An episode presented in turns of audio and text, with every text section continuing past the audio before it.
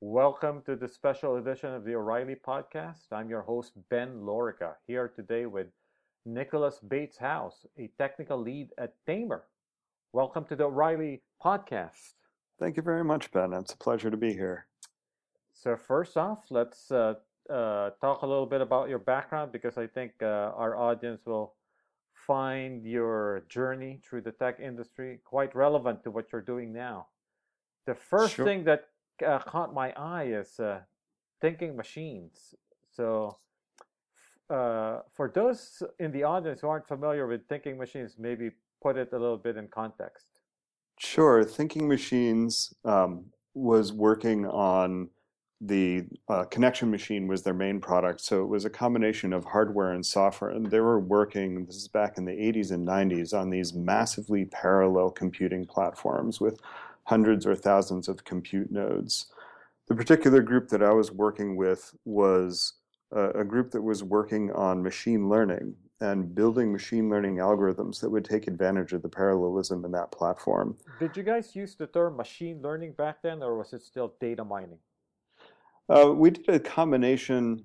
I don't remember whether we used the, the term machine learning or not. We did a, a combination of, yes, there was absolutely data mining involved. Um, artificial intelligence didn't have quite the black mark then that it has now. Um, so that term Oh man, certainly bandied now, about. now it's back. AI is back, man. Amazing the cycles. so anyway, so uh, it was enterprise software. Yes, it was enterprise software. Um, and we're that software has actually the that group from Thinking Machines was acquired by Oracle, and that technology has been incorporated into the Oracle database platform. It's now the advanced analytics platform within the Oracle database.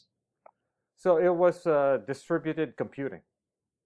It was very much distributed computing, and we started off with software that had been designed and tailored for the connection machine.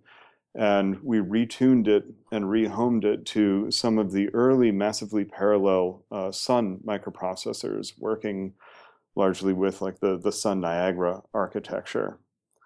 So who was the end user? Was it a developer or the uh, uh, the equivalent of the data scientist at that point in time? It would be the equivalent of what we now call a data scientist. Yeah, it's someone who understands the data really well and is deeply engaged with the data preparation um, and has deep understanding of both the business problem and the algorithms and the uh, machine learning techniques that you can use in order to go and, and prepare the data.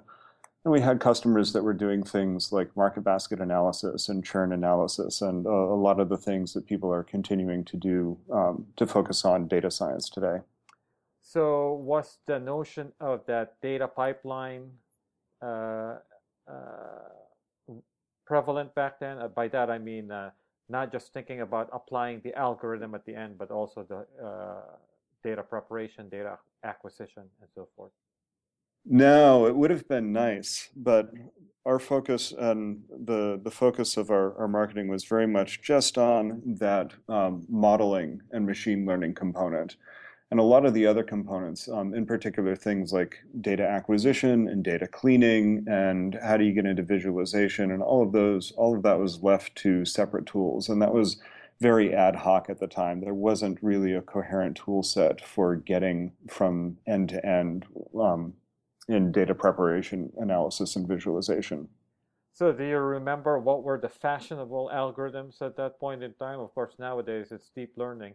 Nowadays, it's deep learning. Yeah, um, we did a bunch of classics. So we had um, CART, classification and regression trees. We did neural networks.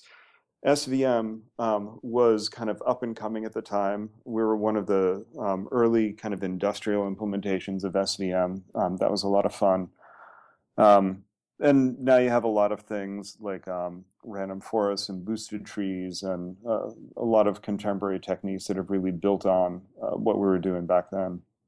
So then at some point you joined Endeca, another interesting company, and uh, we have a mutual friend, Daniel Tunkelang, who was Yeah, Daniel's great. Um, so tell us a little bit about Endeca. Sure, I joined Endeca um, pretty early on, and I joined as the, the tech lead for the data wrangling team. Uh, we referred to it as the data foundry. And Endeca was kind of a uh, visionary and um, very aggressive explorer of data centric processing. And you can see that in the Endeca product, the, the Endeca platform, where you don't do a, a, lot of DDL or modeling or schema definition before loading your data in. It's the, the focus of the platform is you get your data into the platform, and then the system goes and figures out how to work with that data, how to present that data. Um, and this is one of the fundamental ideas behind the faceted navigation that Endeca introduced into the commerce world. And the data foundry, the data processing, was taking those same ideas and applying them to data processing. So, so was, what it, uh, was it very much about unstructured data? It was largely about what we would now call semi-structured, um, JSON or XML. Um, this data that has structure, but it's not like a database table. It doesn't have a, a predefined schema that you know all the data is going to conform to that schema. So during the data processing, it needed to be able to adapt to data variety kind of on the fly. So what were what were the, the sources of semi-structured information back then? the main source of semi-structured information was the um, the myriad catalogs that we were stitching together in order to present a single unified catalog. With a retailer such as Home Depot, you can imagine that housewares and gardening and, and hardware would have very distinct catalogs with very mm-hmm. distinct data representations. And rather than force an organizational effort where people from all these different departments would have to get together and agree on a single unified data standard, data representation, before we could present the catalog to the outside world. We said the tool should be able to adapt to the data. Let's just let each department organize their data as they see fit, load their data into the platform as it is, and then the platform will adjust. And then we had algorithms internally to figure out how to present that information, that variety of data and information to the end user in a way that isn't overwhelming. You don't want to see like threads per inch and um, some special dishwasher cleaning cycle on the same page. They just don't make sense together. So you need to filter it down so that the end user um, can understand what they're being presented with and can find their way to the information that they're looking for. So what you're describing here is kind of very similar to what uh, some other startups and companies are doing these days. And as I'm asking this question, I'm smiling because I, I thought like this was so long ago, but uh, Endeca actually is not that old a company. It was acquired by Oracle in 2011 or something like that, right? That's right. Yeah. So what? So you followed Endeca into Oracle? I, uh, did. I, yeah, yeah, yeah. I was working with the uh, the business intelligence team within Endeca at the at the time of the acquisition, and just as Endeca did for commerce, saying, "Hey, you've got this data variety. You don't need to reconcile that before building a, a catalog." We're doing the same thing with business intelligence.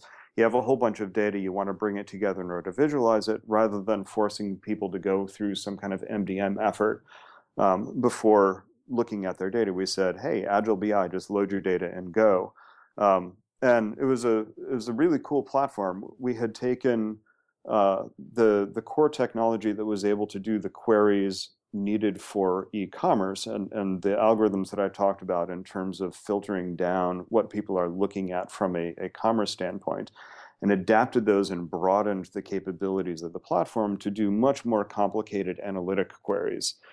And it was a, a fantastic platform that you could just, again, load your data in and start analyzing, start visualizing um, without having to do any upfront modeling um, in order to get your basic visualizations. So, how did you end up at Tamr? That is a great question. With Endeca BI, um, the the Latitude product. One of the experiences that we had was we're we're um, peddling Agile BI, and we would go to companies and say, "Hey, load your data and go. You can just start analyzing." And they would load their data and go and just start analyzing. And the first thing that they saw was that they had huge data quality problems or data integration problems, disparate representations across organizations. Basically, they would load their data, and the first, for the first time, they're seeing their data as it is before they have gone through an IT project to homogenize that data or harmonize that data or get it um, uh, coerced into some common schema or format. And they could see, wow, I've got a huge mess. Now I need to kick off a year long data cleaning and data quality project in order to do Agile BI. But that's not really Agile. So when I started talking to Andy Palmer and Mike Stonebraker about what they were trying to do with Tamr, what they described is tackling this data variety challenge head on building a, a platform that is really geared exactly at that step of you have an enormous amount of data variety and you want to bring it together for some business goal, be it analysis or supporting um, business processes. And the my reaction was if you are actually tackling this problem and you actually have techniques that solve this, I want in. So the data preparation as I look at the landscape, there's a bunch of uh, startups, but also companies whose products do some data preparation. And you know, I think of it, and you know, um, feel free to jump in and and and disagree here. There's two kind of principal dimensions. One is uh, uh, to what degree is it uh, intelligence? So intelligent? So is it completely automated or is it uh, augmented by human experts? Right. Mm-hmm. So there's a spectrum there, right? Uh, I don't think anything is uh, completely uh, without domain experts at this point. Mm-hmm. And then uh, the second thing is uh, to what extent does it can it handle variety and volume, or is it is it mostly a tool that is optimized for the single analyst doing a single file as opposed to what you're describing. So is this kind right. of is this the right way to think about this uh, data preparation uh, landscape? Well, every vendor is going to give you a, a, way to think about it that is going to position themselves. So if I were to do the Ben Lorica quadrant, I would have two dimensions. One is the degree of augmentation, and then the other one is degree of volume and variety. sure. so, um, and you guys actually uh, have a good story on both of these dimensions, right? So you you do machine learning, but you we do machine learning. Yeah. Uh, you acknowledge the need for domain experts still, right? The, the domain experts are absolutely critical. W- without domain expertise brought to bear on the machine learning, the machine learning is prone to going off in crazy directions and doing crazy things that make no sense to anyone. And the business will never trust those results. The business is only going to trust results where people that they know and people that they trust have had their hands on the, the data, their hands on the system, have given the system guidance, and where those same people have looked at the results that the system is producing and have validated them. They've said, yeah, we've seen what the system is doing and it makes sense. We've gone through and we've checked. That's the only time the business is going to trust it. So that's a, an absolutely critical part to any automated system, be it a machine learning system or otherwise. So right there, you have two two things at play. One is the algorithms itself, and then uh, you have to have a great user interface. Right? Absolutely. You need to have a user interface that engages subject matter experts directly. And, and then and then the other the other important piece here is uh, some data preparation tools seem to uh, focus on the analyst. And uh, uh I think you guys at Tamr are more focused on kind of the uh, enterprise market where you have so many of these disparate systems and data sources and that's kind of your sweet spot, is that? Yeah, that is our sweet spot, um, where you're really trying to engage with a variety of data and bring data from a variety, a wide variety of systems together, and do that in a repeatable and sustainable way. Uh, if um, if uh, you have a, a, group of subject matter experts, um, business analysts, people who understand the data, understand the business, and you need to engage them in order to bring disparate data together.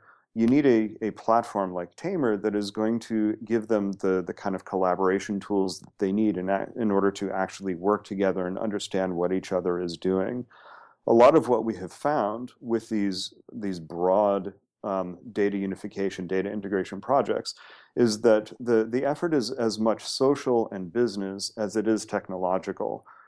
That getting people just to understand what it is they're trying to accomplish, to understand and, and agree on how they how they know they're done. How do they know they're making progress? How do they know when they have produced a, a unified composite view of their data that actually meets their quality needs?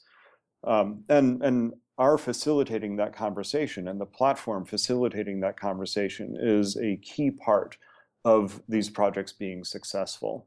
And this is one of the places where many other tools um, just don't have the, the mindset, they don't have the, um, the capabilities that are helping the projects along, helping the projects to be successful. It's not just about data engineering and giving people all of the different functions and functionality that they need in order to munge the data in, in, particular ways. It's helping people talk to each other and helping people identify problems and um, bring their colleagues into the conversation on those problems or on those challenges so that they can collaborate and decide on what the right course of action is. So I guess there's, uh, uh, as I'm listening to you, I, I guess I, I, kind of know the answer to this, but maybe you should uh, probably uh, clarify, but basically the role of IT in all of this, in the sense that back in the old days, uh, of course, you've got the data warehouse, which every column in there is vetted and and uh, cleaned up by the IT department. Here, it sounds like you you have a system where people and uh, line of business people and business experts are more empowered and uh, they can move faster and maybe experiment. But then, uh, uh, how do you ensure that people end up with the same answer? And uh... well, we don't actually ensure that people end up with the same answer. What we do is highlight where they have come to divergent answers. I see. And that's one of the, the key filters and one of the key um, capabilities within the product is to highlight where there are discrepancies. And that can be discrepancies between people, that can be discrepancies between what the platform is recommending and what people are recommending. Um, that can be discrepancies between um, people often want to incorporate Tamr's machine learning with a rule based uh, system. And we can highlight the discrepancies between those two systems. And it's by highlighting those discrepancies and enabling people to come in and look at the data and understand where those discrepancies are coming from, and then giving them a variety of tools, not data engineering tools, or not only data engineering tools, but also social tools for communication and collaboration. It's only by giving people the tools to address those discrepancies that you can really move these projects forward and make them successful. So let's take uh, uh, some some of your favorite uh, case studies. So, what does a tool like this? What does data preparation look like at enterprise scale? So, yeah, who, who's using it? and uh, what kinds of conversations are happening?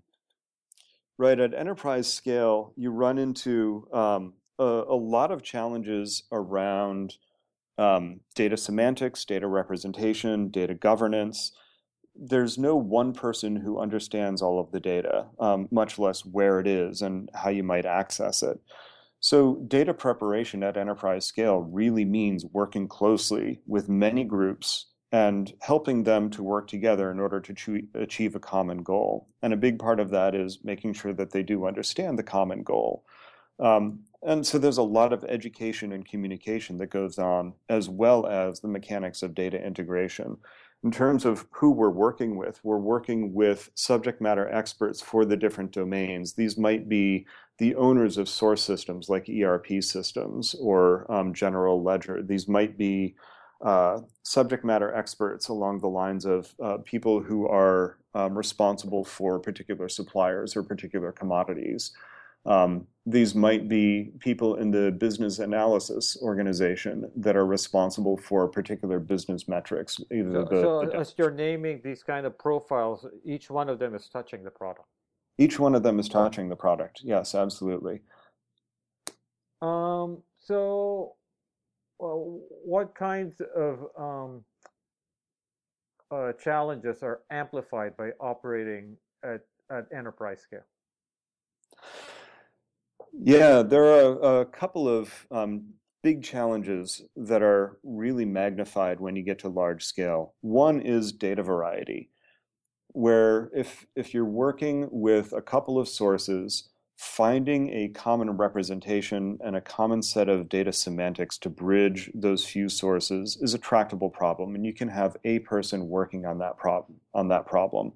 But when you have hundreds of sources or thousands of sources, finding a, a common representation is just not tractable for a person. Finding a common set of data semantics that, that bridge those hundreds or thousands of sources is just not a human tractable problem. And that's where Tamr's machine human collaboration really shines is having a, a person kind of describe to the system how to reconcile differences between a few of these different sources and have the machine go and apply that broadly across all these different sources. Have it automatically find where it might be applicable to show the user the results of doing the integration in that way, having the user who is a subject matter expert judge yes this is um, this is good this is the way the data should look or no you're still missing something. Show me some more examples um, that you think will will help move the system along. So data variety is is one of those. Another one is change and the velocity of change where with if you're working with the data from a single organization the rate of change might be modest enough that you might hope to have a human keeping the system up to date as dimensions change, as new columns are added or retired or, or what have you. But when you get to scale, when you're working across tens of organizations, um, you, you're working with the aggregate rate of change from all of those different organizations and having a person or a team of people try to keep up with the um, ever changing representation and semantics of the data just doesn't work anymore. You need a system that can adapt automatically to those changes. So, how do the tools and techniques change when uh, you're dealing with hundreds of sources, do- dozens of users, uh, versus kind of just a handful of users? And by the way, uh, uh as you answered that, one of the things that uh, I also uh, was struck with as you were answering the previous question was uh, I started thinking of Excel files. Mm-hmm. So are Excel files part of this uh, uh, enterprise uh, scenario? You know, they absolutely are. Any um, any platform that is working with business users and data that hopes to get by without ever integrating with Excel is is kind of kidding themselves. People are familiar with Excel, they're familiar with looking at and working with data in Excel, and it's a powerful tool that you just shouldn't ignore. And we absolutely work with Excel. Um, one of the, the ways that our platform uh, interacts with subject matter experts is through Excel. We will generate an Excel spreadsheet that says, here's what the platform thinks the data should look like, and here's a place in Excel for you to fill in your feedback. And that's a very comfortable interaction mechanism for um, for business analysts or um, other uh, subject matter experts to use when working with the Tamr system. And then we just in, incorporate the results from those Excel spreadsheets, and we can turn that into an internal activity stream within the platform. So it's not an unnatural um, collaboration at all. So um, I I uh, I just had a recent conversation with Michael Armbrust of Databricks, who's the release manager of Apache Spark, and I know you you folks are starting to look at Spark. So, uh, we are any, anything you can share at a high level? Yeah, we're we're far beyond starting to look at Spark. We are um, we have built substantially on top of Spark already. Yeah, um, Spark is a fantastic platform for data parallel execution. The uh, the academic research underpinning Tamr was really focused on how to carve up these huge intractable problems in data unification, things like entity resolution. It's an n squared problem. And if you've got um, a large volume or an enormous variety of data, that just becomes too huge. So the academic research was looking at how do you carve these big problems up into smaller chunks in order to make them tractable. And implicit in that is that those smaller chunks can be evaluated and, and can be worked on in parallel. So these fundamental algorithms are parallelizable. And we have been um, working with parallelism really from the beginning of the beginnings of the company. And it was about a little more than a year ago, um, we decided to really kick off a data parallel evaluation um, backend for Tamr in earnest. And Spark was a very natural fit for what we were trying to do in terms of the ability to, to manage the data, the high performance, and um, how easy it is to represent our algorithms in Spark. And we have at this point a, a Spark backend that does run our, our data unification algorithms in so parallel. So it's the one that uh, it ships now?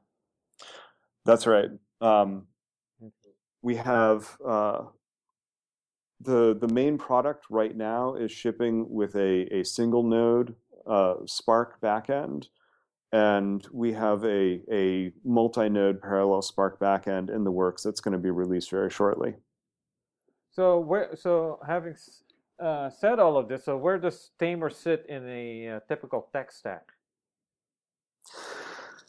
Tamr has this um, interesting bridging role where it's it's kind of um, one part collaboration platform and one part ETL um, and one part data preparation, data wrangling tool.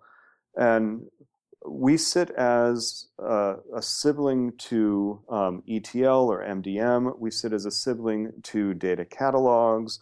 Um, and we provide one place for a lot of the different roles that I've been talking about to, to come together both for visibility into what data exists within the enterprise, as well as the, the projects of adapting that data and making it fit for a particular purpose, for analytics or for operations, or to become just a, a valuable commodity within the organization. So it seems like actually, uh, as you mentioned, data catalogs, that's a powerful, powerful uh, uh, result from Tamr, right? So coming up with kind of this enriched data catalog that it, particularly if it's exposed to many users in the enterprise, suddenly they have access to many more data sources. Right, and that's one of the big challenges when working with data is people just don't know what, what data is out there, what data the organization has, what data they have access to. And Tamr put out um, this past fall our standalone catalog tool, which is really geared towards precisely that. It's just a, a place to put all the information on the data assets within an organization to give them visibility. And that, in and of itself, is hugely valuable when people are um, trying to bring data together in order to support an analytic or a business um, process.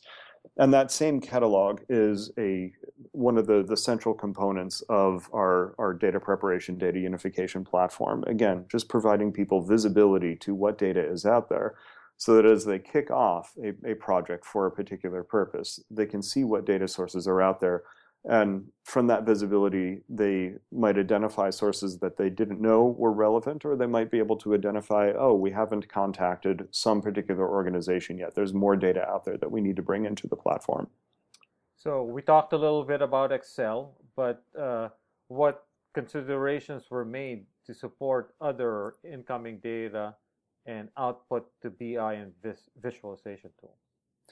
Yeah, we have we have partnerships with um, with folks like Tableau and Qlik, and they've been great to work with to set up easy connectivity with the Tamr platform. Ultimately, the the value of a platform like Tamr is judged by the the value and the success of business results, um, be that faster analytics, more accurate analytics, uh, a more complete view of supply chain, um, and making it easy for people to get the, the data that they've worked so hard to clean up and unify in Tamr right into these visualization tools is really important. Um, and then data connectivity, likewise. We have partnerships in order to set up easy data access um, to, to get data from a variety of systems, databases, if it's in HDFS, um, cloud service providers, into the, the Tamr platform so that Tamr can um, work its magic to get that data pulled together and cleaned up and ready for analysis and visualization. So, do you have customers that actually have this hybrid situation? They have systems on prem and systems in the cloud? Oh, we sure do. and then obviously yeah. they have, and then Excel is in there. You've got everything. Excel is in there. Yeah, and um, data transfer is is always kind of a, a touchy topic. And when you, you come into a, an organization and they have a data lake with um, petabytes of, of data, you moving that data from one region or, or one um, hosting system to another is just intractable. And what Tamr does is we, we identify the portion of the data that is really relevant to the task at hand. During training, that's going to be kind of a, a row-wise sample of the data. Um, and then once Tamr has identified which pieces of the data are really relevant to the task at hand, we can do a more vertical slicing of the data. But in all cases, Tamr is working just with that portion of the data that is relevant to the task at hand in order to minimize data movement across data centers or across um, cloud and on-prem. So I see that you have increased your focus on procurement. Um, first of all, um, what's going on there, and are you building out uh, specific modules or features for that space? Absolutely. Yeah. Uh, what is our focus on procurement? Our focus on procurement is really uh, looking at the particular problems that people are trying to address in the procurement space. These are things like spend optimization and tailoring the, the platform, the visualizations, and the tools that people have to focus on things like spend optimization.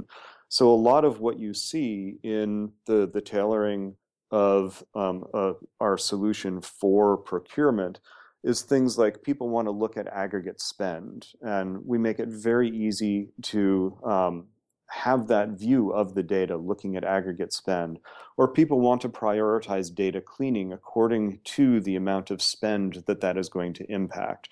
Um, and so we allow people to focus their data cleaning efforts on those regions of the data that are going to have the biggest dollar return. So it's, it's these kind of tweaks to the platform um, that enable people working on a something like a spend optimization challenge um, to make best use of the platform. So, are there specific kind of data sources and data types? Oh, sure. Um, we have, we're connecting to ERP systems and um, product taxonomies that are very specific to to this space, um, which is really just a tailoring of the the data connectivity capabilities that the platform already has. So, looking back to your thinking machines days, uh, and uh, Endeca. So now you're working in a company that uses machine learning uh, with human experts. So you've got basically an augmented system. Uh, at what? So do you think at some point there's going to be more and more automation? Um, automation is probably a little uh, I think there will be increased automation. A lot of what the, the Tamr platform provides is um, call it automated suggestions. It's helping people to find their way, giving suggestions for next steps, um, and showing people kind of a, a results oriented um, path through data cleaning rather than a, a process or a, uh, a technique oriented path through data cleaning. And I think this this human guided notion of of data cleaning, this this human guided um, technique where the the platform has the workflow baked into it, and and the the platform is um, suggesting to people, and but then people are providing the the semantics, the guidance, the the direction for the platform is really the way things need to evolve in order to address truly large scale data and to address the the enormous variety that is really coming into being now. But at some point, the system, uh, if if the the data sources remain stable, data types remain stable, then the uh, the machine learning part of the system gets better and better. Absolutely. And if the if the data were stable, if the dimensions were stable, if the semantics were stable, sure, the machine learning could come to a robust understanding of that data and automate the whole process. But that's not the reality that's not reality. That's what the- I was going to say. so, anyway, this has been a great conversation, and thank you for joining us. Thank you very much, Ben. This has been a pleasure.